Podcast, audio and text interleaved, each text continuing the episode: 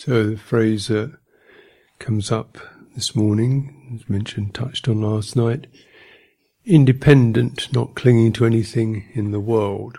And that's the, you know, the full um, opening, the full completion of, of uh, that uh, process, sustained sati, mindfulness, independent, not clinging to anything in the world.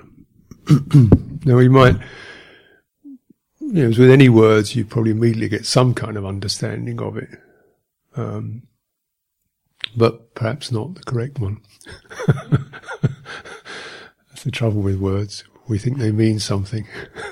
For a start, this is a translation from the Pali, and every translation carries its particular nuances and uh, and sometimes misses the, the, the nuances in the original, which the Pali. Pali itself is not probably not original either. it's a constructed language, but very close to what the Buddha taught. Hmm. So, not clinging to anything in the world. Hmm. And the upadana is the Pali word for clinging, and it means something like feeding on, adopting, taking as a basis, um, identifying with. Mm. And Buddha has often used very uh, striking language, like cling is a very graphic, felt experience, isn't it? It's a certain grip to that. It's not an abstract sense. Identifying is a bit abstract. And Buddha was great at using these very vivid uh, language pieces, uh, words. Clinging gives you the sense of something's really unnecessary, you know, and, and a little bit desperate about it. Um, the world, the world here is loke, loka, or I think the phrase here is loke, that particular tense, and that doesn't really refer to planet Earth. We might also have certain senses of what it means by the world, or that's, um, you know, daily life, uh, public business, politics, economics, and so forth. We should therefore ignore all that. You know, translate it that way as a sense. Doesn't seem to be the case. Um, Buddha himself uh, certainly taught kings and ministers and gave advice on political matters on ethics. He even gave advice to businessmen about the best way to conduct business. So he certainly wasn't, you know, shutting all that off. Mm. Uh, so it doesn't mean the planet Earth. It doesn't mean a particular sphere of activities. It means something further reaching and more profound than that. And, or any of those can be uh, the world. The world is our domain, our concerns, our personal world. Mm-hmm. Very often, this is um, mapped out as either the world of the sense bases sight, sound, uh, sight, sound, touch, taste, fragrance, mm, and thought, senses. These construct worlds, don't they? You know, you get from the basic signals of your eyes, construct a three dimensional world. your eye working with your brain constructs a three dimensional world out of what is not three dimensional. I mean, where's the distance? You don't see distance, you infer it. I mean, you don't do it deliberately, it happens by itself. That is, I recognize you're not actually two inches high, you're four feet high, but sitting so far away from me. yeah. And so it creates distance, space, dimensionality. That's what the eye, so that between the eye and the, and the mind or the brain, this, this mixture generates a visual world that we seem to live within. Mm-hmm. Yeah. And as I was saying earlier when we were talking about the sense bases, the, the auditory world is rather different because you don't have space in that. It doesn't infer space. Mm. It infers uh, I mean, you can get it roughly by the volume, but that sound could be a, you know, an insect buzzing close by, or it could be an airplane three miles away. You know, you have to, what is that? What does it remind me of? What occurs is that the sense data is transferred to, to the brain in a particular, what is this like? Perception, it's called. That is something, an immediate sense experience is related to a pre-existent reference. That reminds me of. And this happens quite instinctively. Sometimes you can see it just, what is that, for a moment before you get it. The world, it's constructed, essentially. It's a constructed experience. We construct it through our sense doors. Sense, we don't even deliberately do it. It just happens. If the sense doors are functioning properly. Of course, they don't always function properly. Know, hallucinations, disease, neural damage, and suddenly the world gets a very strange place. Even if the chemistry in the brain changes, we get different emotional tones, feel frightened of things, just because the brain has changed. An interesting example is that a, person who had a, uh, a, neural problem whereby it was to do with the the nerves associated with his eyes touched into or related to, connected through synapses that connect to, to, to the emotional centers in his brain, but the auditory ones didn't. So the situation came up, his mother would phone him up. He talked on the phone, who's this woman? Who's this woman pretending to be my mother? Because he could hear the voice, but he didn't get the emotional sense.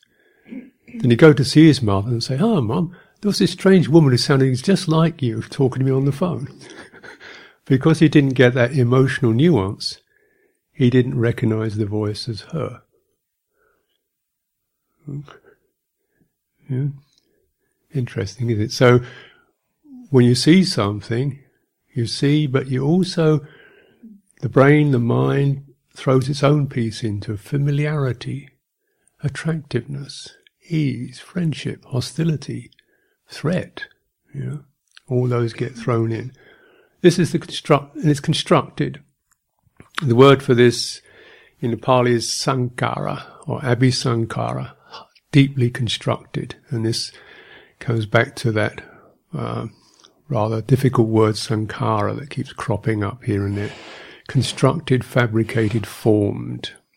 The world is a formed, constructed experience. And the sense door, the senses in that construction generate I am here, everything else is there. I'm separate from the world. The world is around me, it's out there, I'm in here. Yeah, very normal, isn't it? Well, you find out where you are in there. Uh, you cut one of these bodies open, there's nobody inside it. Nobody living behind your eyes. nobody up in your head. Where are you? It's, that is constructed. Right? And based upon that construction, all kinds of attitudes and reflexes occur. That's called clinging. That means it's adopted. It's taken as real, it's taken as solid.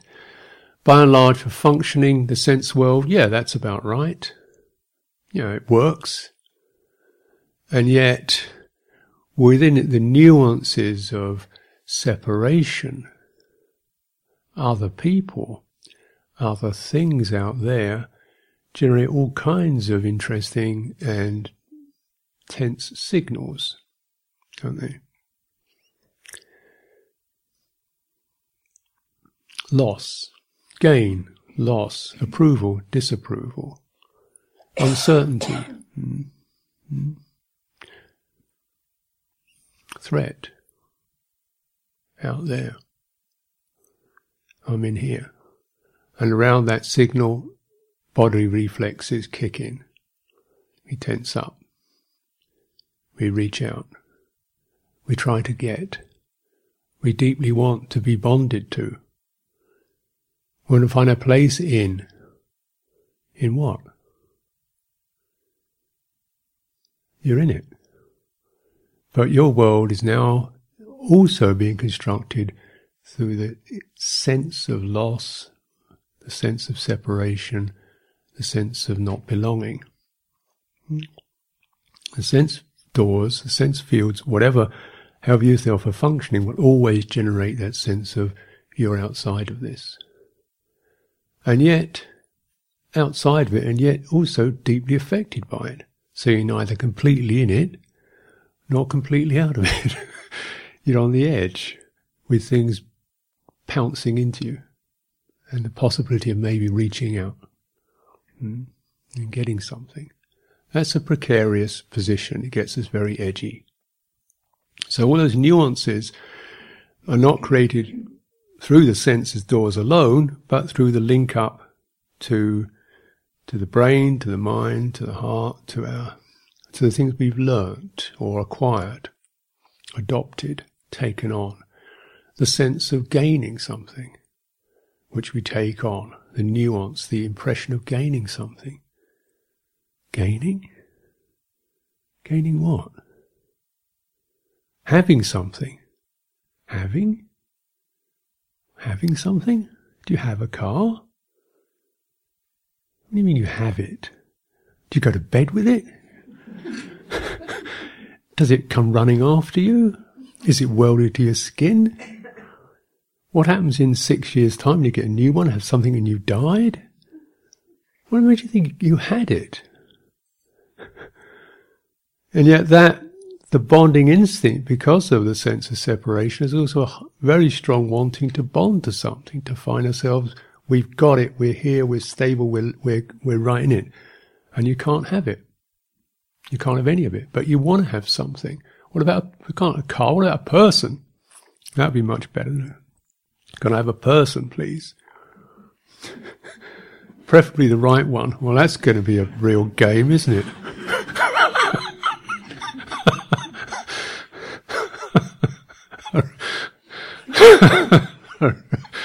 you know, because I'm just getting these perceptions and nuances and impressions, and she's getting these perceptions, and, and they're probably completely different. You know, and you can kind of mesh and think you, you have. I don't want that's got to change, isn't it? You don't have, but you you exist with, you coexist with, you sort of mesh and interact, and it sort of works, and you learn something. if you don't have anything, but when you don't have anything, you also you don't lose anything.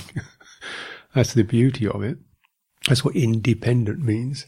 It doesn't mean there's nothing there. It just means those actions, those gestures, and the nuances that support those gestures, the nuances, the impressions of gaining, having, belonging, which are deeply embedded because of the sense of separation, that's going to get us out of it.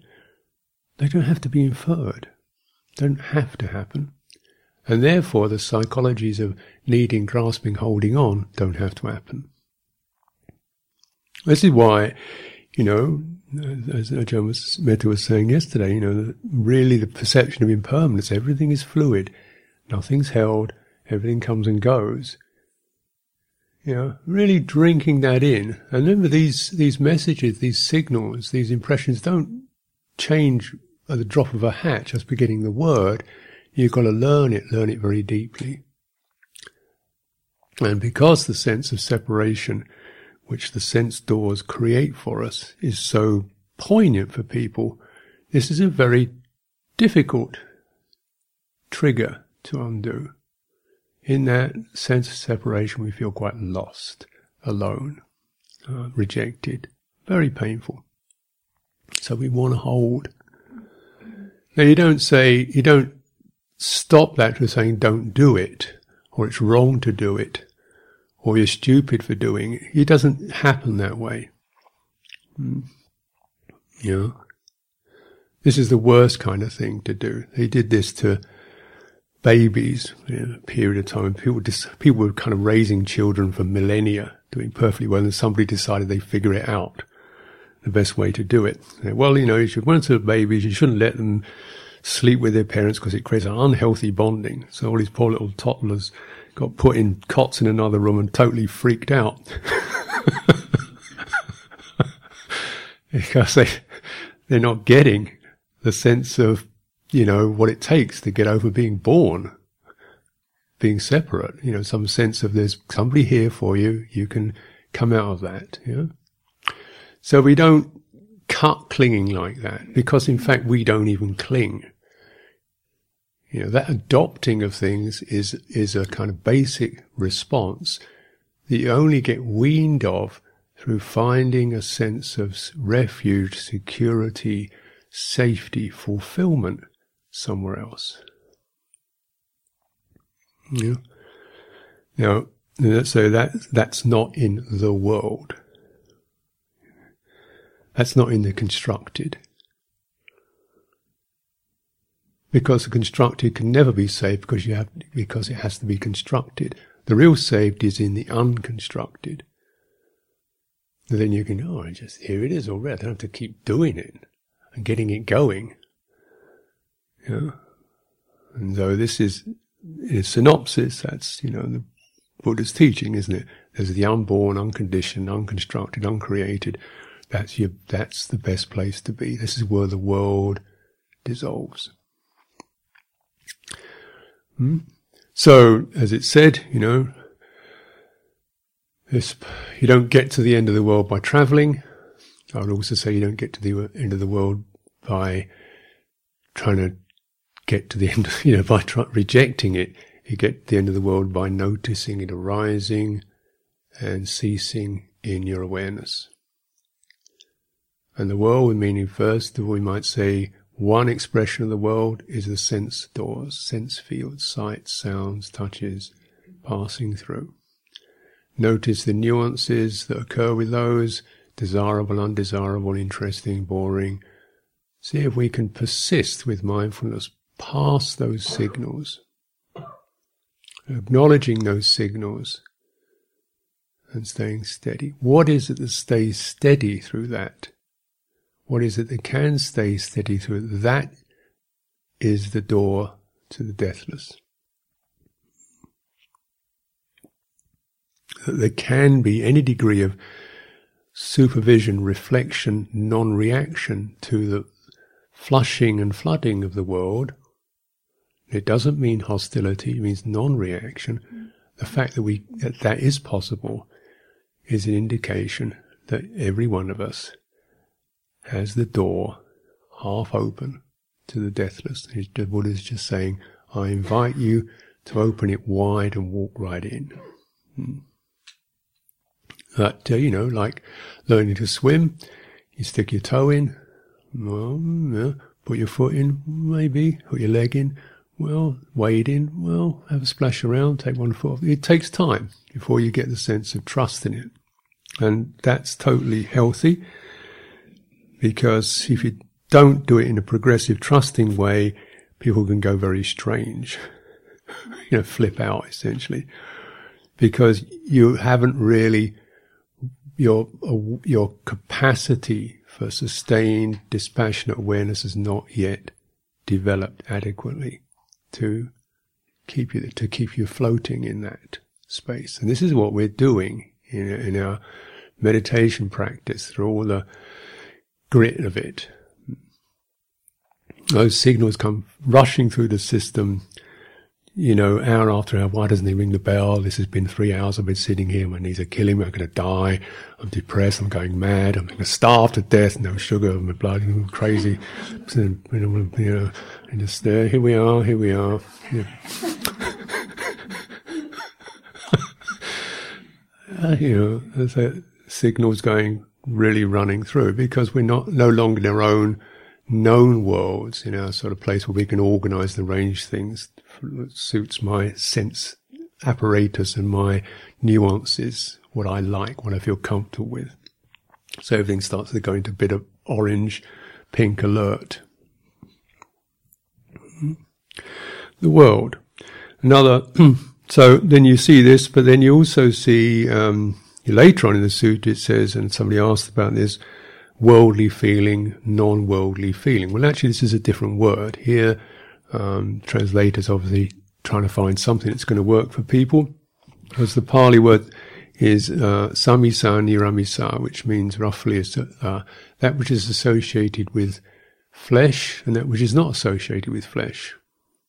What does that mean? You know, well, essentially, um, flesh has an interesting capacity called touch, yeah, and it it generates feeling. Hmm. Now, the visual sense doesn't do that. The auditory sense doesn't generate feeling. It has to link up to the mind to do that, to get a feeling. You see something, and that's registered as a perception in the mind, and that perception in the mind generates a feeling. The sight doesn't do it, the perception does it. And there's a, just pause around that. Hmm?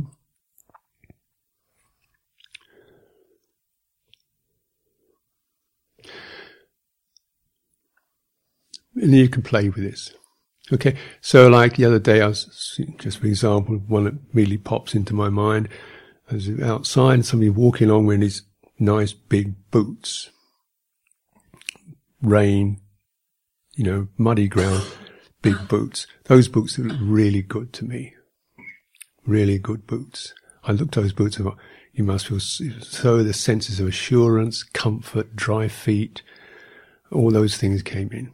Those boots. Those boots are great. I want a pair. now, okay, let's say the same boots. Go to your room, take your clothes off, put those boots on and jump in a shower. Do those boots look interesting? What an idiot. This looks completely out of, you know, out of touch, ugly. What an ugly thing to do, stick on your feet. Those boots have lost their scent. They call it poor old boots. Same boots. One time they make you look really heroic. Another time you look like a complete nitwit. Perceptions, eyes see the same thing, don't they? The mind adds its interpretations. And a big lot of stuff happens around that, doesn't it? You know, over fashions, styles, what's attractive, what's unattractive, what clothes are attractive, what shapes are attractive, what body shapes are attractive. You know, they're just the eyes see shapes and colors, and the mind creates this stuff around it. And it can be really, really uh, passionate and very desperate to make sure that, you know, your clothing style or your body shape is online with what the people are saying is good this time round. and that's going to change every year. So they can flog you another set of gear next year if they decided the stuff that was really, uh, you know, number one last year, which you've spent 150 quid on buying, well, next year that's out, so you can spend another 150 quid on buying the next lot of gear. the way it goes because of mental nuances. Right? Isn't it good just to see things as they are? Shape is shape, colour is colour. They get down to function. Yeah, boots are for keeping your feet wet. You don't need them in the feet dry. You don't need them in the shower. Take them off. That's all.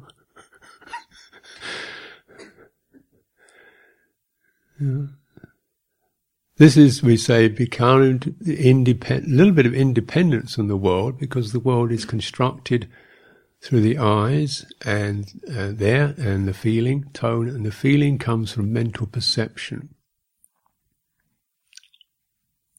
with those organs. Now, the other place that feeling arises from is from the body. You know, the eyes don't feel, the ears don't feel, the tongue doesn't feel, the nose doesn't feel the body does feel. Mm. So, um, what the Buddha is saying here is there a kind of feeling that arises in association with con- physical contact or touch, or even inferred touch. You see something, you thought, well, nice to stroke that. You infer touch. So you get that. And the particular energies that happen around that. Basically, we want to bond to it, hold it if it's pleasant feeling or we shrink from it, sets up those signals. Hmm? This is this is feeling associated with um, the world, or in this sense, the world actually means the flesh. That which is not associated with it is mental feeling. And particularly in this instance, it's the mental feeling isn't derived or nuanced from the sense doors, but nuanced from itself, the mind itself. What is that? If it's not to do with based upon a sight or a sound or a touch, what is the mind's own feeling? Well, intentionality is one of them. So if I, know, if I feel a sense of honesty arising in myself, that's come from the mind, and I feel a little bit brighter. If a sense of generosity arises, I feel rather, there's a good feeling. And the Buddha say these are very important bases of feeling to track because you have complete, you have some say over that. You don't really have much say over sights and sounds and touches, but you do have say over intentionality, courage, patience, generosity, loving kindness, compassion. So this base of feeling you should not ignore. In fact, you should indulge in it. you should, you know, spoil yourself with it.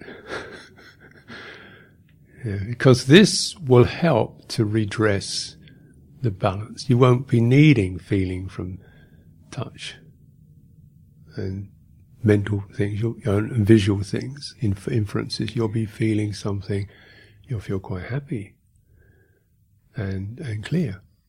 Another place of mental feeling hmm, is associated with different states of consciousness. Hmm. So mental consciousness can be quite refined, sensitive, light, open, has a pleasant feeling with it. It can be aggressive, forceful, intentions like that. Rather unpleasant feeling. Mm. So states of mind also evoke feeling. And he's saying again, seek your own welfare. Indulge. Don't be afraid. Get right in there and get as much good feeling as you can. But it's going to come through calm, through brightness, through generosity, yeah, through deep attention, you're going to find a basis for feeling that will mean you you're so satisfied with that that sights and sounds are just wallpaper. Yeah, it's okay. Doesn't matter that much. And then you're in something where you are a little more independent from that constructed world. And that's the kind of basis of how renunciation can happen. Now, when we're, you know, the cream of meditation is when you're starting to get past the rough stuff and with the system is so kind of clogged and tightened up and, you know, dull and groggy, you're starting to get into where it begins to flow. Very, very important to however, whatever system works for you to get into the flow where the mental feeling is starting to, you're starting to get some say over it. I can calm, I can ease, I can bless, I can forgive, I can love, I can be clear. You know, any of these intentions and mind states are going to support um, agreeable feeling. You notice them. You notice how they arise. You have some say over generating them.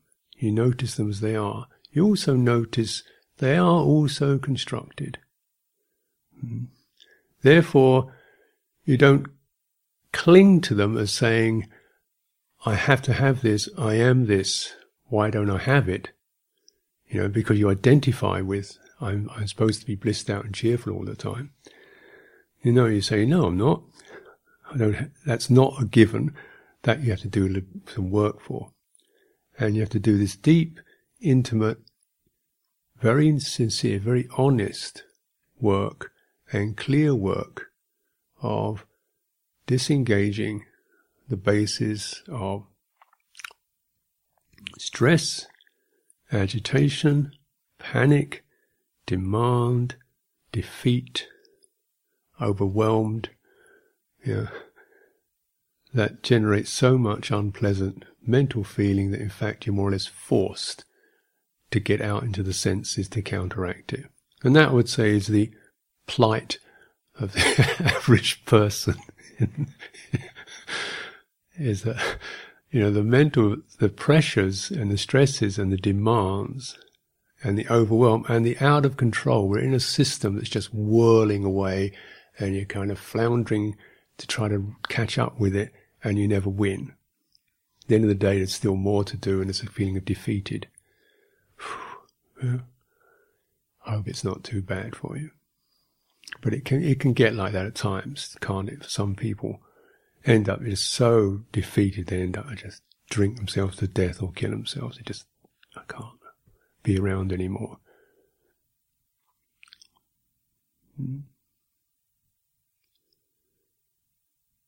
So you're forced to out onto the senses to provide one with the requisite of agreeable feeling.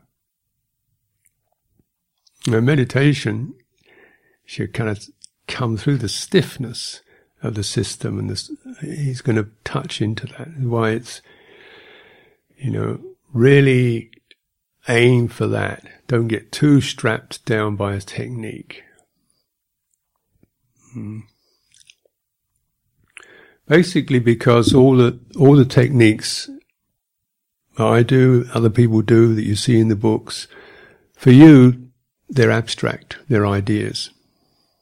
There's no way I can bring that across except through words and ideas. Maybe I could embody it a bit. But there'll be an inference. And along with that inference will come certain mm, unintended suggestions like, you should do this. You should feel this. You should be able to do this. Why aren't you getting that? What's wrong with you? I won't be doing it, but something in you probably picks up that. I can't. I can't sit there like he does. Why I struggle? I've got to get it's good, you know. And then because you're really not relating to what has to be related to. And these uh, these whenever we set up something abstract, you've got to be aware of what the mind can do with that. We are very much in the tyranny of the abstract in a tyranny of numbers, as I've said before, the numbers tyranny. Uh, know, whenever we start to do something, we get into the performance tyranny. Get to the top of the class as quick as possible. Don't dawdle and kind of fudge around, but that's the good person. Mm. Yeah. What do we what do we do with that? We generate mild panic, and uh, the average state of the city dweller, I would suggest, is is kind of sustained panic, manageable panic, to get on to the next, to rush to the next, to feel at the end of the day there's still five other things to do, and and those mental nuances are not just in the mind because the mind feels, and this is the other bit about feeling, what the mind feels, the body feels. What the body feels, the mind feels. Right? What you feel in your mind is going to hit in your body. What you feel in your body is going to affect your mind. Now, the relationship is like that. When I talk about mind, I don't mean your thinking. I mean your, your you could say your heart, your awareness, your, your, your sense of who you are. The other thing to recognize about the nature of feeling and the kind of adopting it that occurs, the mental feeling, however poignant, is innately uh, mutable. It's shifting. That's the mind's nature. The mind, as you probably recognize, doesn't stay still for a second. it's a continual wave formation you know, patterns and senses and moods and dreams and images and instincts and intuitions and s- spaces and densities all kinds of textures and tones that perhaps we don't even have words for. It's much more than emotions. Hmm. Sense of spaciousness, sense of kind of what's this grey, gristly fog I've been sitting in? Is that what is that? What's the emotion around that? It goes deeper than emotion. Hmm?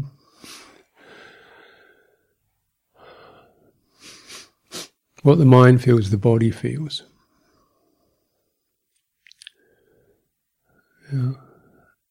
Even if we don't have words for it.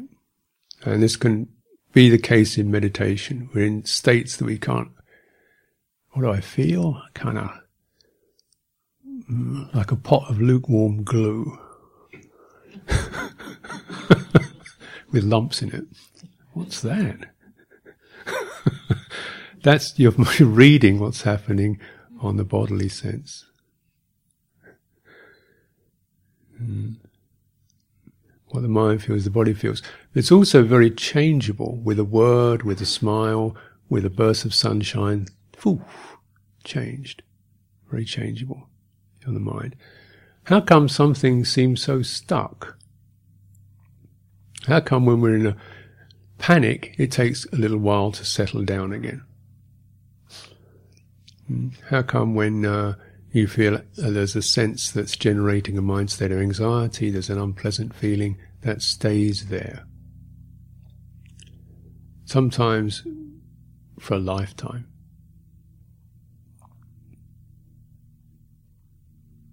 For a lifetime.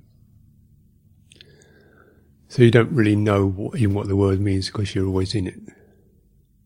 That's because it's gone into your body. And the body firms up mental signals. It starts to, on the synapses and so forth, it links up mental feeling, bodily feeling, and then the body kind of encapsulates, takes a photograph of that, not a visual photograph, but a bodily impression. so the, are, uh, the results are that our, on our, our wiring in our bodies begins to adopt those patterns, those mental feelings and perceptions and signals as as the norm. This is how I am. And I don't really, can't even judge it because I'm in it so many times, so often, all the time. I haven't got anything to see it from till you see somebody else and they go, well, he doesn't, he doesn't operate the same as I do. Hmm. You know? Two of you see the same thing, and somebody's getting really excited, the other person's going, well, mm-hmm. doesn't doesn't hit me like that. I know people who feel guilty about everything. If they can't find anything to be guilty about, they feel guilty. They're not feeling guilty enough. I don't know what generated that one. But some of this, I would suggest, is gets embedded very early in uh, in your fundamental signals as you come into life. There is mother, there is father, and whatever they're carrying gets into you and the world around you. Yeah, yeah. A lot of that is good. Most of it is good. Some of it's not. Anyway, none of this doesn't have to be absolutely fixed, but it, it can be rather stuck. And uh, in the social environment, we can have lots of signals about urgency, accomplishment, getting places, failing to get good enough, and all that gets signal. Those signals get embodied into a rather tense and nervy pattern, bodily pattern. And so this is and then that's adopted. There's the clinging. You don't decide, oh, here's some panic. I think I'll cling to that. It clings. So really the, the more accurate way of saying it is there are bases that are affected by clinging. Nobody clings. There's nobody clinging. So you don't feel guilty about clinging. You have to recognize there's that experience of cleaving to, of holding to, of tightening up around, of rejecting, of forcing away, of believing in something. Believing in a mental pattern as being myself. Interesting. That's actually not me, that's a program. That's another way of looking at sankhara. Constructed is programmed. It's programmed in. With some investigation and some encouragement and sustained attention and appropriate intentionality, it's possible to change the programming. Hmm. Yes, you know, possible to change it.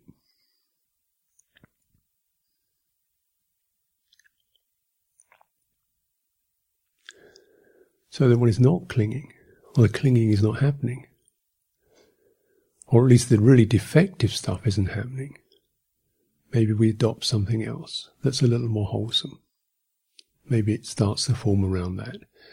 But as you get more satisfied and secure, you also get a little bit looser and freer to, okay, I can be with an unpleasant feeling without, you know, getting stuck in it. I can be with getting it wrong without going into a whole tribunal about it. I can handle people not liking me without going into a huge, you know, fault finding mission or defending myself. That's her problem. You know, I don't know. Maybe they're right. but what can I do? If you're looking out to try to change other people's perceptions of you, it's going to be a long road, isn't it? all you can start to keep doing is clearing the fear, the anxiety, and just bring up the skillful intention. May I be well, may you be well. That's all I have to say. Really.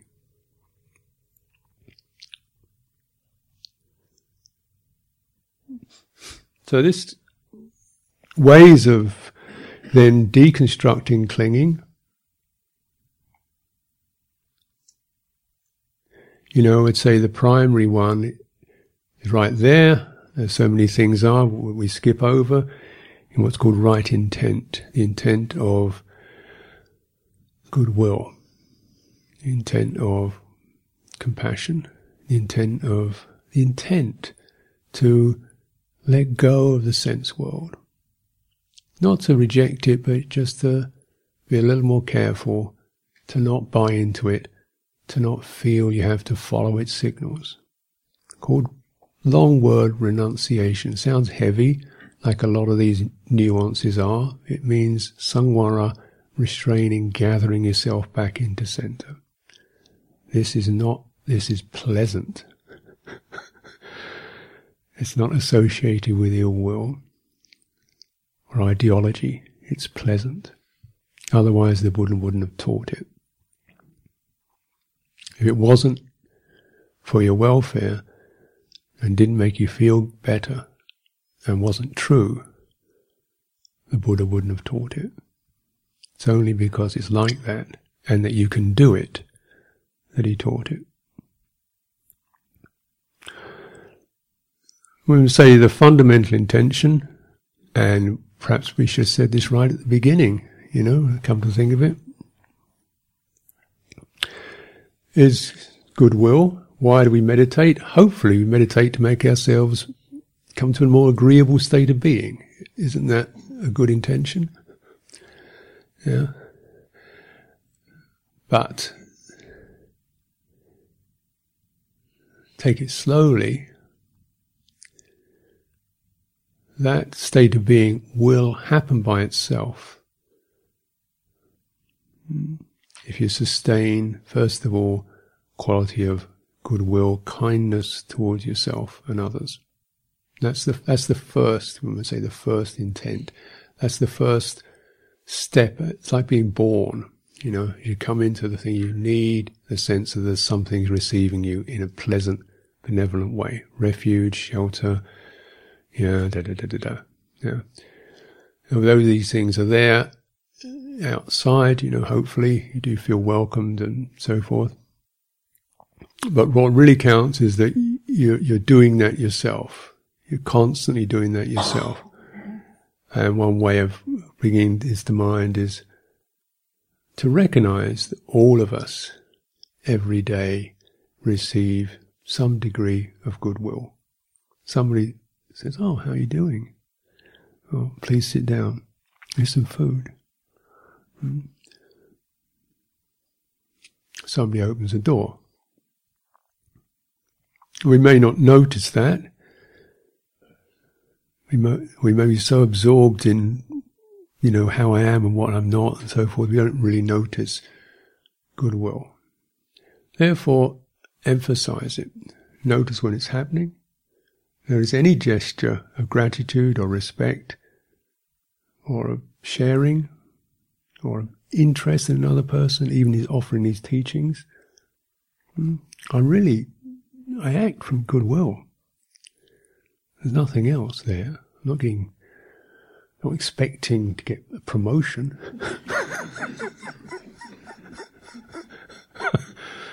it's one of those jobs you always wanted to retire from, but it's just goodwill that keeps putting you back in it again. because that's, that's what it, that's the requirement for this human condition, isn't it? In a separative thing. And you see other beings, like I was saying the other day, so and so has Alzheimer's. Okay? What does that do? We don't just somebody, somebody, what does that do?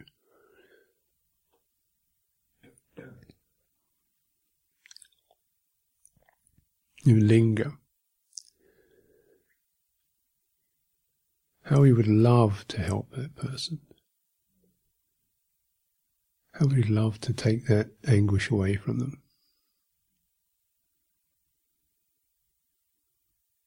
I don't know her. Still really love to do that.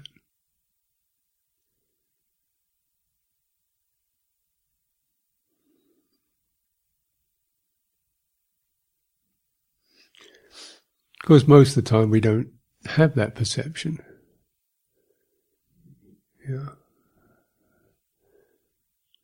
Towards others and towards yourself. Recognize we're all brothers and sisters, not separate in a world, in this experience of distress, pain, difficulty, guilt, worry, anxiety. How I'd love to, to take that away, to wash that away towards others. Now, can that be coming back to yourself? Not to change yourself, but to feel it's possible that somebody else has felt that for you. And what did that feel like if you're really open to that? Someone else has taken pleasure in seeing you, in seeing what they can do for you. What does that feel like? Every one of us has had that. Many times, I imagine. It may have been for a few moments before we our attention switched onto something else. Linger in it. Linger in the meaning of goodwill, of kindness, the most fundamental uh, trigger of human beings, the fear of losing it. Now, instead of fearing losing it, couldn't we enjoy its presence and by generating ourselves, take responsibility for it? Whether anybody else likes whatever they think, however good I'm doing, I will not move into ill will, guilt, judgment, criticism, aversion towards myself. It's that. In fact, I will seek to support myself, to be a good friend to myself. I will use that as a fundamental platform, if you like, to build my practice upon. And we start to just touch into that and maybe spend a few moments even taking in how that feel in your mind, how it affects your body. Perhaps something you start to relax, soften a little bit. Notice the pieces that do, where it does.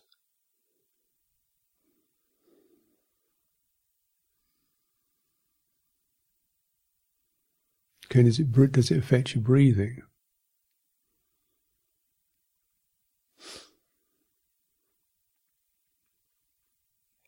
Really important when you come into any state that's that's benevolent,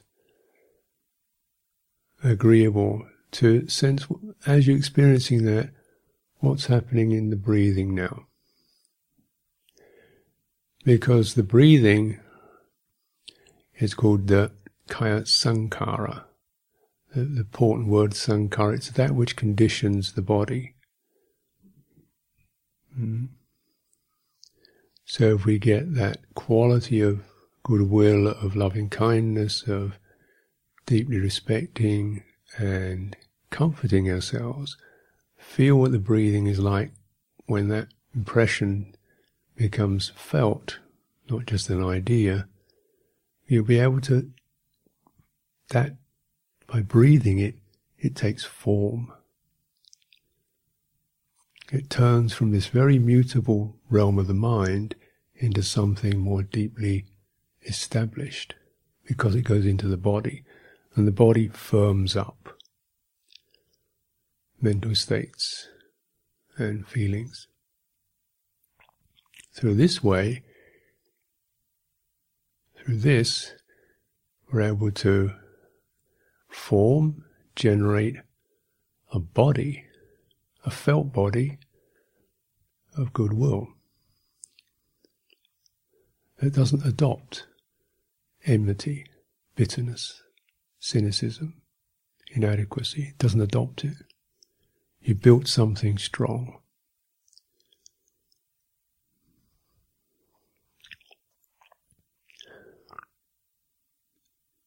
Goodwill, honesty, so you feel something you shrinks from dishonesty. You something you, you, feel yourself really. Ugh. This is so. This comes from more than an idea. The idea is important. The idea generate a perception, a sign, a signal. To it several times, many times, get the feeling for it. How's it? How's the breathing now? touch into it.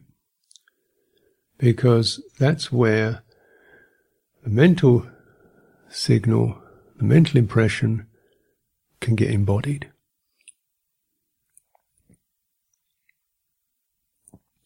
Because it's embodied, this is how you get, this is how samadhi arises. The process is, very loosely, very briefly speaking, get happy. Breathe into that there's samadhi. Not do the best you can to get some samadhi and eventually you'll get happy. No, that's called panic. Wrong signal. Get happy. Really happy in the places that give you the greatest happiness. Breathe that. Your mind's not going to want to go anywhere else. That's not going anywhere else. That's skillful collectedness. And a collectedness that's not just the kind of interesting mindset, it's, it's a transformation of how you're wired. You begin to really get the sense of what's solid and real, what's transitory, what's worth being with, what just let it skim over. So you begin to get sense of separateness, sense of independence from, first of all, very important, this sense world, triggering. Let's pause here for the day.